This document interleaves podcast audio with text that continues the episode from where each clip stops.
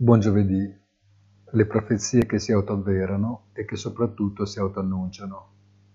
L'ultima nell'ordine, quella pronunciata ieri da Chair Powell, che conferma quello che era già trapelato e che i mercati domandavano da un pezzo. La mano pesante si ferma.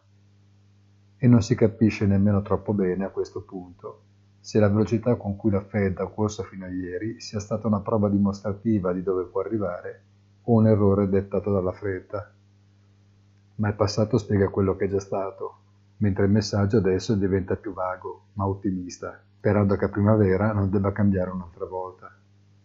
Nasdaq, l'indice più volatile, ha guadagnato oltre il 5% in un giorno. Che altro aggiungere? Buona giornata e come sempre appuntamento sul sito easy-finance.it.